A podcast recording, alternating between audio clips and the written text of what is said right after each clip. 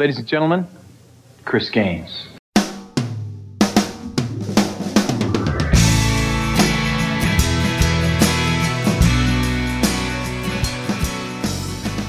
Hello, and welcome to Chris Gaines, the podcast, the show where we take an exhaustive look at the career of country superstar Garth Brooks and his much maligned decision in 1999 to pursue a secondary pop career as a fictional character named Chris Gaines.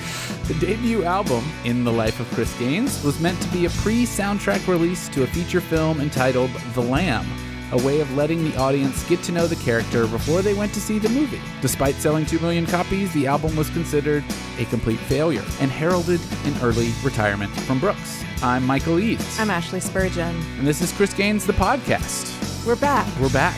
Here we are again. The show is brought to you by We Own This Town. You can check this out at weownthistown.net. There's lots of great podcasts on there, one of which is Hot Minutes. Yay! Featuring Ashley Spurgeon. Thanks. It's hilarious. Thanks. We can be found on the internet at chrisgainespodcast.com and on Twitter at Garth Gaines SNL, which once again serves as a reminder that the fundamental goal of this podcast is to educate you about Chris Gaines, but also mainly, primarily, to somehow worm our way into the hearts and minds of Lorne Michaels and get Garth Brooks and Chris Gaines booked on a new episode of SNL. Excuse me. Do, do you have a minute to talk about Chris Gaines and Saturday Night Live? That's us. We're the evangelists, Yeah, door to door. Pull you to the side. If here. you have Lorne Michaels' cell phone number, if you have his mistress's cell phone number, Mm. if he has any adult children whose numbers you have, give them to us. I want to text him some ideas. So, uh, last week we went over the year of Chris Gaines, 1999, year of year of our Lord. That's what I call mm-hmm. it. Oh, yeah. All of the events we we covered all the events leading up to the release. So we thought we will get into a couple little addendums here in a second about that. I don't think I have any corrections for the episode per se. Well, I did look up Tracey Edmonds. Yes. who is a person who has done things. Babyface's wife is not the proper way to refer to her because she is a full-fledged human being. She is, and apparently she's a film producer as such. Yes. And has done film production, and she's currently with Deion Sanders. Good for her. I just did a little Googling. Yeah, she's Yeah. TV host, film producer, just sort of behind the scenes woman about town. In my defense, I had looked her up on IMDb, knew that she had done some TV production work, didn't really see how it parlayed into the Chris Gaines story, but we we know now. Yeah, I mean, I think we know how. Yeah, we definitely know how. It's We'll get there. Number one thing that I want to say about the last episode, I said the word citation one billion times. I, Oh, I I didn't apologize. pick up on that. Well, when I'm editing the show, I hear every word we say, and man, I said that one a lot. I say fuck too much. I'll try to I'll try to try to dial them back. Eh. Such a nice little pepper. Eh. All right. Um, I did run across a quote from the Oklahoman where Garth is talking about the project and uh, mentions his mother's sickness. This is kind of like a, a little bit of context around everything we've been talking about. I thought this was interesting. Uh, he says, The Chris thing gave me something to do during mom's battle with cancer. Yeah. It was like the old days, just five guys in a little house. So it's a nice callback to Santa Fe, his original band. And I don't know. I, I I don't know when this would have happened. Like, he recorded the album in 98 for sure. Yeah, but I mean, I don't know how long she was sick Yeah. for. So Who that give- knows? it could be years. You Gives know. us a little context Yeah. on that. And then the last thing that I wanted to talk about that really bugged me from the last episode was talking about Chris Gaines as an alter ego, which is the wrong word to mm-hmm. use, but there's a lot of other artists who have done characters, done yeah. personas. Beyonce's Sasha Fierce, David Bowie's Thin White Duke, or Ziggy Stardust.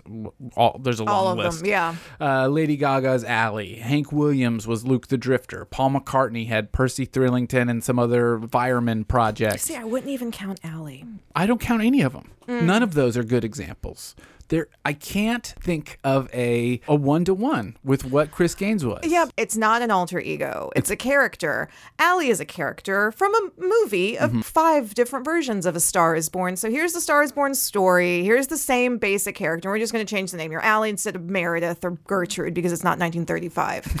Thin White Duke, all the David Bowie stuff. Those are those are like I'm going to make an album and I, you know, Right. I'm going to do it in a different way. I'm going to just think Yeah. differently. I'm Yes. going to think differently about my art project. But I'm not going to really alienate my audience. Everyone's going to pick up on this. Uh, and also, David Bowie had an audience that is like less prone to alienation, I Ah, suppose. David yes. Bowie's Bowie's natural audiences, I suppose, the already alienated to some extent, you know. And it's like, give us the skinny Nazi, you know, Yeah. like whatever. What were some of the others you mentioned? I don't. I Oh. can't speak to the Hank Williams. Yeah, um, uh, you know, that was still very traditional country. I just listened to a little bit of it today, but he allowed himself to talk about deeper subject matter. Like there's a song about divorce and how divorce is bad and how Mm-hmm. that affects other people that he didn't feel like he could do as Hank Williams. Yeah, then I mean, you know, that sounds to me like confines of the genre. You know what I mean? It's like that's country music's problem and not anyone else's. But what we know of Chris Gaines is what we say at the top of the show. This was an album Yeah. meant to introduce the audience to a character, Mm-hmm. not an alter ego, so that you would know this person before you went to see the movie. Yes. And as Michael and I were discussing before we started recording, you don't need to know who the characters are before you go into any movie. I used the example of just off the top of my head, Casablanca. Right. You don't walk into Casablanca really pissed because you don't know Rick's backstory. Well, You know what I mean? Yeah. It's like it's like, well, how did this how did he end up in Casablanca? What's Right. this American doing here? Right. It's like you didn't walk in expecting to read his journal 1930 to 1939 all about his like affair with Ilsa and how that collapsed. Totally. You don't walk into the movie already knowing that shit. That's the point of the Any movie. movie. Any movie. Any movie is to tell a story. Yeah. And it's like I mean there are obviously like films based on books and things like Right. that or you know how A Star is Born was a remake of something already, but you don't I don't know, it's just ridiculous. It's really really funny to me. Yeah. It's really funny to me. It's almost like you're not allowed to celebrate Easter this year until you've read this book about the Easter bunny. Yeah. No Christmas tree until you've read all about St. Nicholas. Right. Like, oh, okay, I didn't know that that was the rule now. warm up on your pagan traditions if you want odd. gifts. Uh, it's very bizarre, and I've I've been struggling with it. Honestly, Uh, yeah. Um, so I do want to jump on a little bit of fan feedback that we got. Uh, one Mm-hmm. Of one of our listeners was listening to the podcast as they drove through Oklahoma, pulling off onto Garth Brooks Boulevard. Oh my gosh. I mean, that's that's the best we could do right there. Listening to us talk about Garth Brooks as you pull onto Garth Brooks Boulevard. My heart is so warm and I am so honored. yes, so thank you for that. And then uh, we had someone tweet at us, Mr. Paul Hinman, asks number one question I have Why is Gaines Australian but a brunette? Who has ever met a non beach blonde Australian? Wow. Well, Chris didn't want to be a swimmer, so he was indoors practicing Exact- guitar. Yeah. Boom. Ashley's a scholar on Chris Gaines. Answered your question immediately. I know indoor kids. Yeah. If you do have questions for us at Garth Gaines SNL, look, we're going to read them on the air Yeah. and answer them directly. Uh, this week, we wanted to talk about the critical reception of the Chris Gaines project. We went through all of the things that happened from the Garth Brooks perspective, and we didn't really touch on how the world reacted to it. So we wanted to go a little bit through some press, just a little bit. One thing that Ashley brought up, as you know, we're researching this every week. this is not some we did a ton of research beforehand and then we continue to do research And we con- discover new stuff every day. and we continue to find things every day. We learn ways to manipulate Google and Billboard and Getty Images and archive.org in ways that we didn't know before. Mm-hmm. So, one thing that Ashley has come across that is absolutely fascinating and kind of reframes a lot of this for me is an article about the inception of the lamb and the history of the lamb and how far back it goes. We posited 1998 he was talking about it. We mm-hmm. have semi confirmation that that was happening. We know at the end of 98 he talks about it. We heard that he's talking about it in the summer, so summer we know about rumors. By the fall there's a press release. but it had to happen before that. Absolutely. Maybe even years. Years. Okay, so here's this article from Variety from 1998, which mentions Sanderson. What was her first name? Lisa, I believe. Lisa Sanderson, who was Red Strokes, Strokes. Entertainment. Another with terrible name. Another first pass at a name. Red Strokes Yes. Entertainment, which either makes me think of masturbation or a red pen where you're marking up like a shitty draft of something. Uh, either way. Um, and so this article from 1998 says Brooks and Sanderson have been developing the lamb for several years and recently brought it to Tracey and Kenny Edmonds, uh, Tracey and Kenneth, aka Babyface Edmonds, who have a first look deal at Fox. All four pitched the project to execs at a number of studios, including Paramount's Sherry Lansing. It goes on to say Sanderson wouldn't rule out the possibility of an acting role for Brooks, but said, We're committed to making the best possible movie. We're going to develop the script and define the characters first. That's there fair. it is. That's a good idea. Yeah. Yes, that's Yeah. a great idea. Focus on the script, develop the characters later. So that was the plan in late 98. But that's October 98, which is a month before Garth says anything about it to the press. And they've been developing it for years. Mm-hmm. Years. I mean, that's impressive. Four years. yeah. And they never really got that far. I mean, they do get Paramount to sign on, which is something. Garth? Garth is here? Yeah. Sure. I mean, well that's- signed, babyface. That's something. They get Jeb Stuart, the writer of Die Hard and The Fugitive, to agree to write the script. Mm-hmm. Yeah, and Babyface and Tracey, they had produced Soul Food in 97. That was a hit. That was a hit. You know, and I think one other film, like they had already made money for people. Right. by so they were a pretty good Yeah, yeah. bet, I guess. So that's a, just a very interesting note to remember when you're learning about these critical receptions. This didn't just happen. This has been worked on for so long. Years pitching it, years fleshing out the characters, picking the songs, recording the songs. Like so much work's been put into this. And it's like, but where's Jeb? You know what I mean? It's like the actual writer is nowhere to be seen. That's true. You know, That's true. At any point, Jeb, if you're out there, if you're listening, please reach out to us. can you show us the pages, Jeb? Yeah. Jeb, pull out that dusty old file. Two pages. We're not asking a lot. Photocopies. I don't even want a need- PDF. I don't no. even, no, just no. With that in mind, we go back into 1999. We We're back in the world of promoting the record. Garth has announced it. He mentions it briefly in November of 98. He gets the full press release in March of 1999 with that amazing photo of everyone sitting at the press conference Mm-hmm. table. And for the most part, you don't really find a lot of press about it until the summer. Yeah. So that's kind of to be expected. It's pretty much slated for a September release, so you know the album's going to be worked. The first single's going to be worked a couple months before that. Just to give those of you who are not Nashvillians a little bit of context on how a record label does some things, you hire a radio promoter who sends out promotional copies of the album or a specific single, and then you call that radio station every week and you say, Hey, what'd think- Jimmy. hey Jimmy, what'd you think of that single? You gonna add it to rotation? And you do that every week. This is 1999. Email is a thing, but it's not a thing. Yeah, yeah. So there's a lot of really tight relationships where, like, literally, people call radio stations, hundreds of radio stations every week, and find out When does the payola come in? uh, day one. Okay. Day one. You slip the money in the CD case and the jewel case. All right. Yeah. So labels also hire PR companies um, who have relationships with these program directors, the people who choose the songs for their stations. Not so much the case in 2019 anymore. You got a lot of corporate conglomerates Jack FM. Yeah. It's just a shuffle, iPod shuffle. trickling down from the top on a pre-selected list. But in 1999, it was different. Um, Not that different. well, not that different. It was still corrupt and Clear Channel Yeah. was everywhere. That was like more than half of the radio stations in the country or something, but right? the beast is more powerful now. More powerful. I would. You would argue The argue. radio beast? Yeah. The radio beast is less powerful than it's ever been, and it's more less powerful every single day. We're on a podcast, dude. They're Ah, man. like, trust me, there's My cheeks just turned bright red. Very true. So uh, labels also hire publicists who contact all kinds of publications and try and get write-ups and interviews and features. I ignore those. Ashley knows this very well. I unsubscribe from so many things. How'd you get my fucking email? Unsubscribe, block. you go to South by You Southwest sign, once. oh my god, you get one free drink. Yeah, yeah.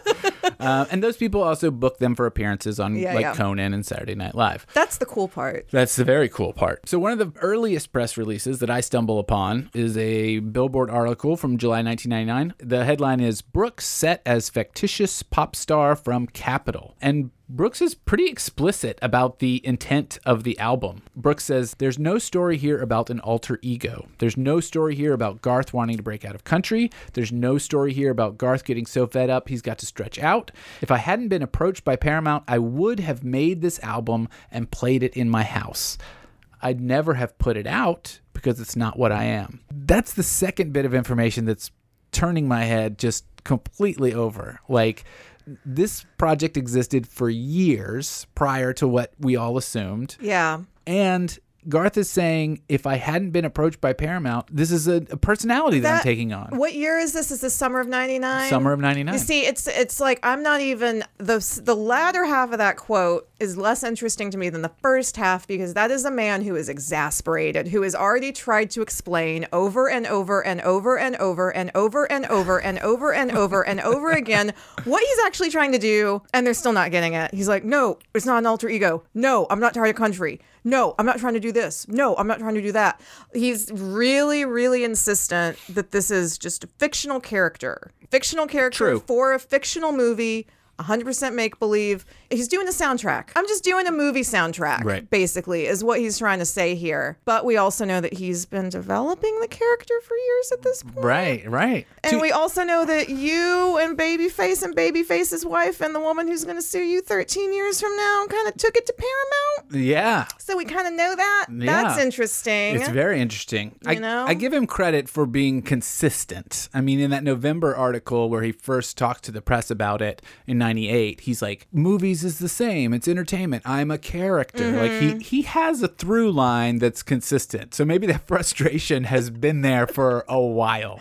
Yeah, it's uh, ev- I'm just so many of. Here's an Oklahoman article from September 25th, the Oklahoman, 1999. When quizzed about his intentions, Brooks set out on a very matter of fact plan. In a phone interview from Nashville, the artist talked about Gaines, the future, and his family. Okay, who is the undisputed king of country? Brooks asked. It's Hank Williams Sr. He recorded as Luke the Drifter. The Statler brothers have recorded as the Roadhog, so I'm not that far away. Brooks is well aware that many of his country fans are baffled about Gaines. I know it's not their Garth, but either they'll get it or they won't, he said. That's another through line I'm finding over and over again, Yeah. and not just from Garth, but from like publicity stuff. It's like, are country fans gonna be confused? But it's really Right. insulting. It's really, honestly, very, very rude. It's like, are they too fucking stupid to understand that this is a different thing? It's like, no, they're not because they didn't buy it. Right. Actually, they completely understood that it was a different thing and no one wanted it. Well, the interesting thing is they weren't even that exposed to it because they worked this to adult contemporary Exactly. radio. They didn't work it to country radio because they wanted this to be an AC single. Mm-hmm. So it actually Lost in You actually makes it into the top 10 adult contemporary radio singles and it goes the video goes into large rotation at VH1. Great Yeah. cool. But there's a lot of discouraging words from these program directors around what is this thing? Chris Huff from WUSY in Chattanooga says, Everyone I played it for says it sounds like Kenny Loggins. Uh, Robin James in Roanoke, Virginia, WJLM said, If it is pop, it ain't country, so I ain't playing it. Much as I love Garth, I had an identity crisis once too. that guy had not heard the album yet, but I love his quote. There's a lot of Just uh, along those lines, yeah, basically. There's yeah. a huge billboard article just weeks later from the original one, just interviewing program directors. Like, what do you think of this? What does your audience think of this? And they're baffled. Pop doesn't want to play it because Yeah. it's Garth Brooks as Chris Gaines. They don't want to play Garth Brooks on their pop station. But they would have played it if they were good pop songs. They would have played it if they were better pop songs. arguably yes. Absolutely. If one of those it's like- songs had the staying power of like Smash Mouth's All Star, oh no, it would have been like all over. I don't disagree, but it's the difference between breaking a new artist and using the leverage of Garth Brooks. I don't think they would have played it if it was if it was a great pop song. I think if it was Garth Brooks, super good pop, I think they would have been they would have shied away from it simply because it was Garth Brooks. Do you think that if the song was good enough, I think if the song is Garth- good enough, no one cares. I think if the song is good enough, absolutely no one cares. I guess that's the story of Taylor Swift. Uh, it's the story of Lil Nas X. It's the story of oh, oh my God, R. Kelly. I mean, do you want to play this game? You know, if the music is good enough, no one gives a fuck who performs it. they do not care. You played the R. Kelly card. I mean, we crazy. play. I played the R. Kelly card because we were looking at what was adult contemporary music in 1999, and R. Kelly and Celine Dion had a duet at the top of Yeah. the adult contemporary charts in 1999. Wild. You know, Yeah. I'm just stating the facts. So, lots of great quotes from these Billboard articles. In fact, this first one, uh, we'll link it on the episode detail page for this episode. Just wild amounts of amazing information. So, Capitol Records Group president and CEO Roy Lott says his goal for the album is, quote, to sell more than the recent Garth Brooks studio albums. The album Sevens had sold 6 million copies at the time.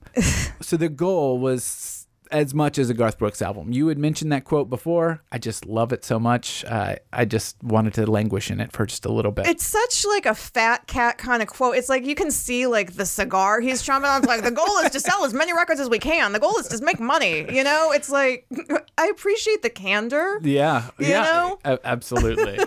Stacy Condi from Capitol VP of Marketing said, "It's a fun project, but Garth head checks us when we get too giggly. The main thing we need to do is educate the public. It's not Garth Brooks dressed up in some weird moppy wig and outfit. This character is a movie hero. This album is trying to set up everyone early so that they care about the character and go along for the ride. That same through line. It kind of is Garth Brooks in a weird moppy wig and outfit. Like, it- Absolutely. I, I, yeah. I right? mean, yeah, I'm looking at here's a CNN review from September 27th, 1999. Ooh, that's like the day it's released. I know, and it's it's an album review. Uh, the pre-soundtrack to the film that has not been scripted yet. The exercise is called a concept album, so they're Oh, just breaking down what a concept album is. Hardly an unheard of marketing device. They very explicitly call it. But the musical direction Brooks is taking is new for him. Critics say he's looking for a way to draw crossover pop success without alienating his hardcore country fans. Brooks says he's releasing the album before the film because he wants people to become familiar with the Gaines character before they see the Lamb. And again, I There it just that's this to me is like if I learn a new fact and then I act like the whole world has learned a new fact. You know, I, I use an example. It's like, did you know that Alice Coltrane made records too? You know, what I mean, I'm really getting the vibe that's like maybe Garth Brooks specifically has a problem with going into a movie and not knowing anything about the character, but like this is not a problem that anyone else in the world has. Like this is a you thing, buddy. Yeah. It's, you know what I mean? It's really funny to me. I'm just imagining Garth going to see The Exorcist and like, well, who's Linda's teacher's name? Right. You know, Yeah. like how many maybe- how many number one records has she had? This is total speculation, but maybe the pace of movie making was really aggravating to him. So slow. like he's putting out album after album, year after year, and selling millions of copies. very good point. And now he's in production, not even pre production. He's shopping this thing for years, trying to get it off the ground, and finally gets a deal with Paramount and is like, you know what? I'm ready to go with this thing. Let's put out an album. And of course, Capitol's going to be like, "Mm, okay, we, can get, if, we can get six million Yeah. copies out of it, sure, why not? Uh, Absolutely. Have two. yeah. You know, like So maybe it was the pace of it all, and that's why he's like, no, no, no, no, it's the character. It'll get you to know him, and it helps him put something out constantly. He's also at this point in his life at the cusp of reaching 100 million records sold. I think he sold like 95 million records total in like 98, 99. He's like right there. yeah. So if he can sell 5 million more, he's like he's broken this record, this ceiling that no one else has done, or few have done. So that's a thing to think about as well. Just to give you a, a snippet of uh, more press that was not so kind, there's a variety review from September 29th, 1999. This guy says The industry's surest bet sheds his Wranglers and bolo tie for hipper duds and a new sound, and the result is as unimpressive as Pat Boone's dive into heavy metal.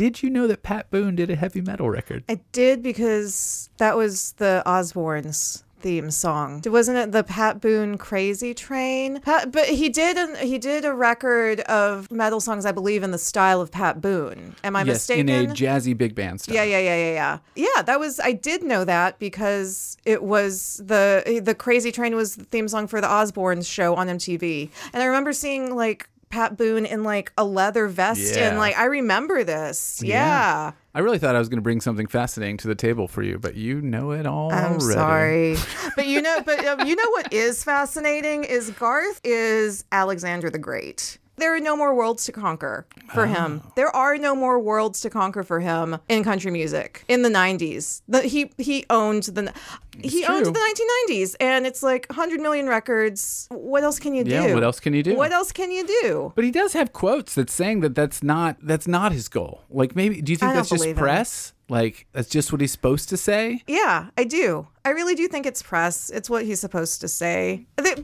You've made this point before that the biggest pop star in the world, a Beyonce, for example, is going to be way, way, way bigger than the ceiling of Garth Brooks. The biggest country star will never be as big as the biggest pop star. Mm-hmm. Absolutely. Yeah, yeah, yeah. So, to your point, if he's conquered everything that he could conquer except for pop, or at least he's conquered everything he can conquer in country, he's still at a lower level. Mm-hmm. Yeah. He's not there. If you're the number one country performer on planet Earth, you are still below the number one pop performer. You're still below the film actors. Yep. And just in terms of like A list, B list, you know, Yeah. D list movie stars are more popular than TV stars, are more famous than TV. It, it just is. Yeah. It just is. There are more people who listen to pop music than the country music. That's just a fact. Like Michael Jackson is more famous than Johnny Cash. I hate to break it to you. It's true. That's true. Don't hate to break it to me. Yeah. It's just a fact. Some uh some positive reviews. Did you find any of those? I have one I've, I mean, on Amazon, the Amazon.com reviews are really nice. of of Chris Gaines. Oh yeah, the Amazon reviews are really nice. Like I bought this for my mom, and she drives around in her car because she doesn't have a CD player in her house. Yeah, That is amazing. those are great. the Kitsap Sun, I have no idea where that is, but the Kitsap Sun says, uh, most impressively, Brooks pulls it off. The album has a retro feel. It's designed to be a greatest hits of tunes from a fictional character's last 15 years, and Brooks, though writing none of the songs and singing in higher keys than his country hits, sounds entirely believable. Okay. Sounds believable is an interesting compliment. I mean, he give. sounds like uh, sounds like He the sounds character. like a guy named Chris. Yeah. Sounds like the guy named he Chris. sounds like a guy named Chris. Uh, Kitsap County is in the U.S. state of Washington.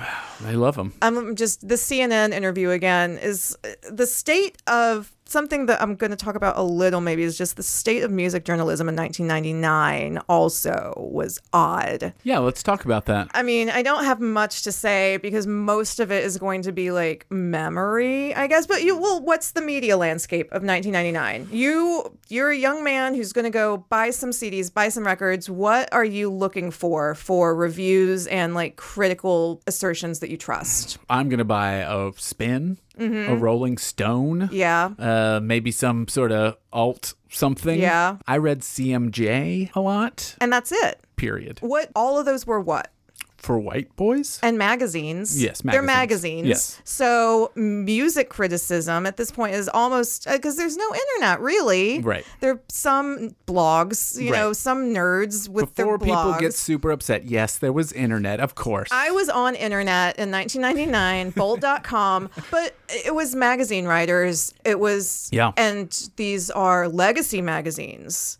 So, and it's like there's gatekeeping. All you know, it's like it's your, your same horde of freelancers. It's your same staff writers, and it's going to be like white guys, and it's like rockist, rockist versus pop. I mean, the whole reason like poptimism kind of happened is because shitty music writers in the fucking 90s like started to suck really bad. I guess there reaches a point not even in the 90s. I mean, honestly, Lester Bangs has a lot to atone for. Whoa, calling him out. I mean, what? You know, uh, there's an attitude. Yeah, there's absolutely. There's, there's there's there's a person who's more drawn in by the attitude and the authority of having the attitude than actually like trying to critically engage with something. Yeah.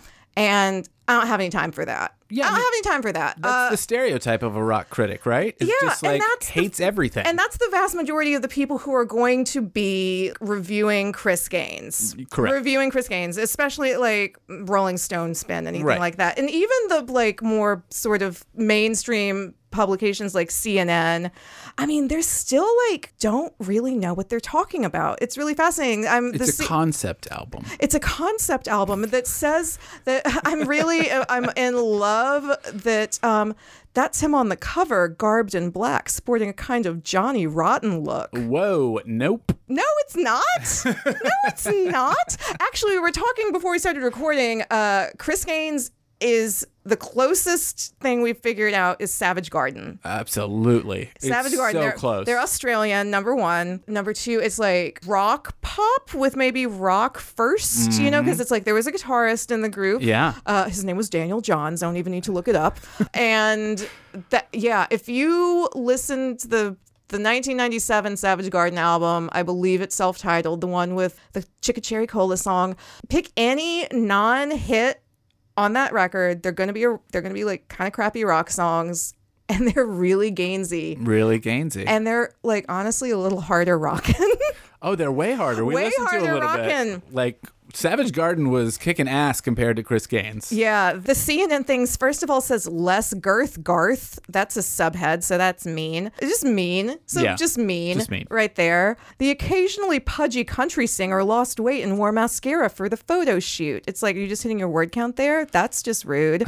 the first single, Lost in You, features Brooks singing in falsetto and sounding like Tracy Chapman. From there, the pop sound dredges up images of the Fab Four, Bob Dylan, Fleetwood Mac, and others. I mean, just even words like dredge, you know? Right. It's like, Pulled it you up. couldn't say evoke. You're right. Right. You know? Dredged it up from That's the, it's, it's the they, depths. they're not fans. For the most part, the sound is middle of the road. The songs aren't pithy or saccharine, but they aren't jewel material either. I don't even know what that's supposed to. Wow. Like, that's a hard slap. That's a hard slap. Yeah. Not even jewel material. They're not even jewel material. because she was the softest of the soft, I would assume, to a to a rock critic. Oh Jewel, yeah, you know? and I remember when Jewel came out with what Intuition. I believe that was 02. and that was when she went harder. right, the she was like- Jewel. Yeah, she was like, I'm wearing a tank top now. she's not sleeping in a van no more.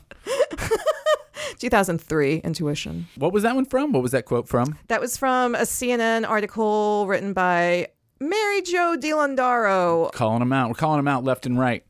uh, there's a Entertainment Weekly review that's got some pretty harsh words to say about the whole thing. But the line I love the most, which is obviously the worst line, but the gimmick feels as cowardly as it does brave. Ooh, Wow. Wow. I think it's the opposite of cowardly. I think it's the opposite of cowardly. David Brown disagrees. I don't see how it's cowardly because you can't hide it. You know what I mean? It's not like he did do like a Thrillington thing where he just like released a record and put it out Right. and didn't tell anyone. I'm not saying that's cowardly. It's just you know, Garth is extremely forthcoming about what I am is. Chris Gaines. Yeah, he's so explicit, and he gets very brave. NBC on board Right. a couple times. yes, you yeah. know, I don't find any cow. I see ego. I see short sightedness. I see boredom. Mm-hmm. I don't see cowardice. And I think we can all look at these reviews and say it didn't go well. it did not go well just at all. in general. So I think the the Kitsap Sun is one of the few positive reviews. There's Mm-hmm. an MTV review from around the same time that says positive things about him, but not that much. They're mostly just pulling quotes from the press release and maybe something from Don Was Yeah. about he has summoned up the long gone thrill of innovation, adventure, and risk that once was the foundation of rock and roll music. That not to oversell it. not to oversell it. And that segues into a bit that I want us to talk about that's about the genres used in this mm-hmm. entire kerfuffle, whatever, this whole thing. Chris Gaines is a rocker. Yeah. Okay. I haven't heard any rock songs yet. So I went and researched what was considered rock in 1998, 99 in the top rock charts of that mm-hmm. time. We've got Days of the New, Pearl Jam, Kiss, Lenny Kravitz, Metallica, Everlast, Red Hot Chili Peppers, Def Leppard, Creed. Nothing of Chris Gaines sounds like that. No. Like I'm not saying I like those songs. I'm saying I can at least recognize Creed as a rock band. right, exactly. I'm not saying they're a good rock band that I like, but that's a rock song, you know. So if if it's not rock, then it's adult contemporary because that's who they're pitching to, right? Mm-hmm. Slash R and B. So we've got R. Kelly with Celine Dion, Sarah McLachlan, Phil Collins, Backstreet Boys, another Celine Dion single, and Savage Garden in 1999. Getting closer for sure. Mm-hmm. Yeah.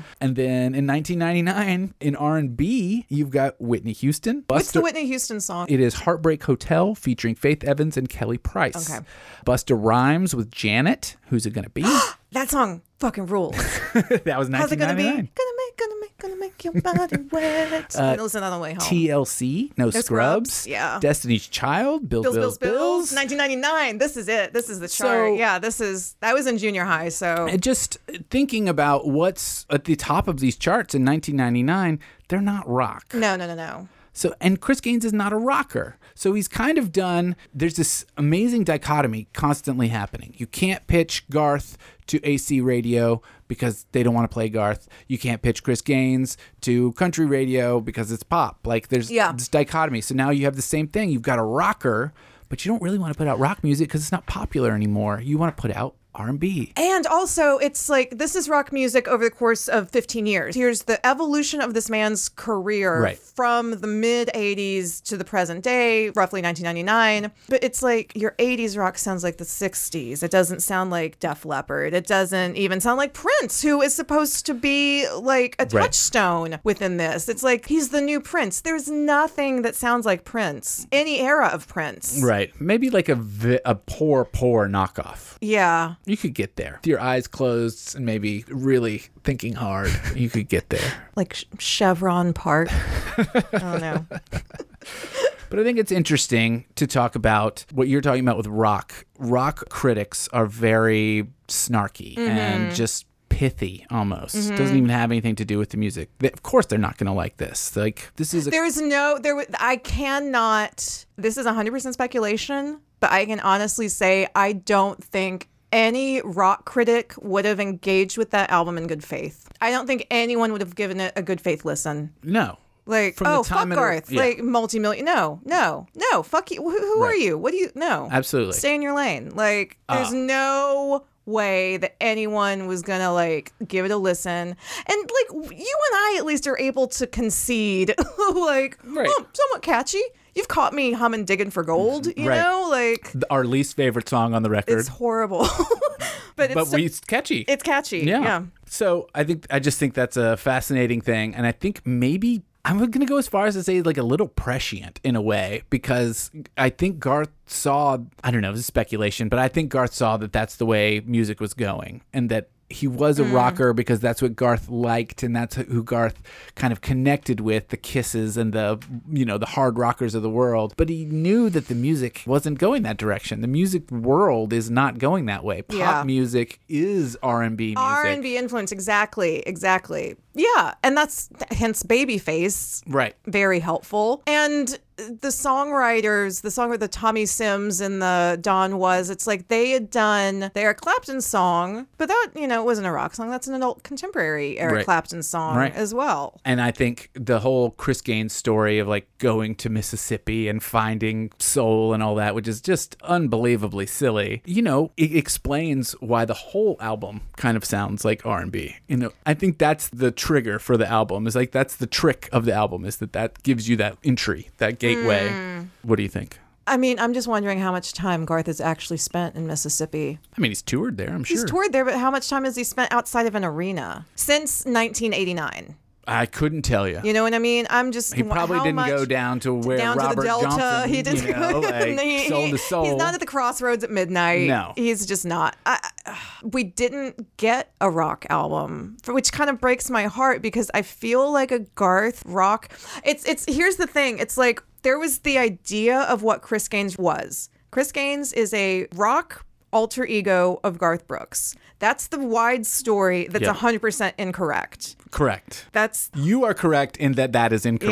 yeah. So what Chris Gaines was was a fictional character with lots of backstory written by Brooks, songs written by other people, and about half of them performed by more than half performed by Brooks. What I want is the like Garth Brooks rock album that didn't happen. It's like I would love to hear a Garth Brooks album that's inspired by Kiss, inspired by Fleetwood Mac, inspired by Billy Joel, inspired by these arena rock artists that he grew up with. I would love, man, Garth could kill like a Captain and Tennille joint. He really could. Absolutely. You know, like Without a doubt. Garth already kind of is Bruce Springsteen, you know? Oh, for sure. You know, he is. Yeah, I'm going to stick with that. And he- he's probably more like Springsteen of all of those art. uh, You know what I mean? Honestly, For like if I had to compare him to any of them, it would always on the road. Here are my big anthems. Songs You for the people. Mm-hmm. Songs for the people. I'm the working man. It's like New Jersey, Oklahoma. What's the difference? Nothing. Uh, yeah, yeah, yeah. it- it functionally so it's like that's what i want and that's not what it was it's like these r&b light songs that are so boring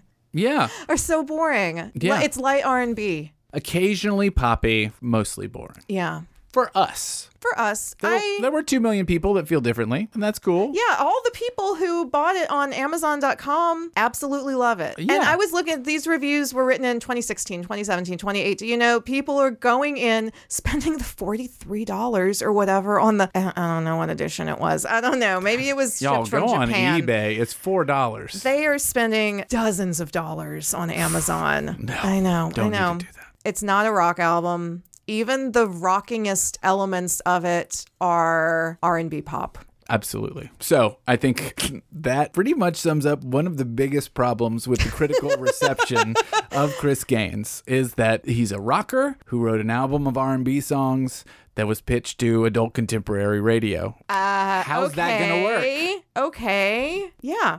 His voice is fine. You know, it's like there's a lot of talk about his voice. It's like he's he's lost his country gravel and has picked up a falsetto or Right. whatever. I'm just like not as impressed by that as I'm expected to be, I suppose. It's like Right. he's a good singer. Congratulations for continuing to sing good. Right. Like yeah. that's your job, dude. Right. Like good. like I don't know. he was happy with the playing on the album. I haven't gone back to listen to it uh, from that standpoint yet. I need to go back and really just pick up those drum fills, I guess, and really just soak it in. Happy with the playing.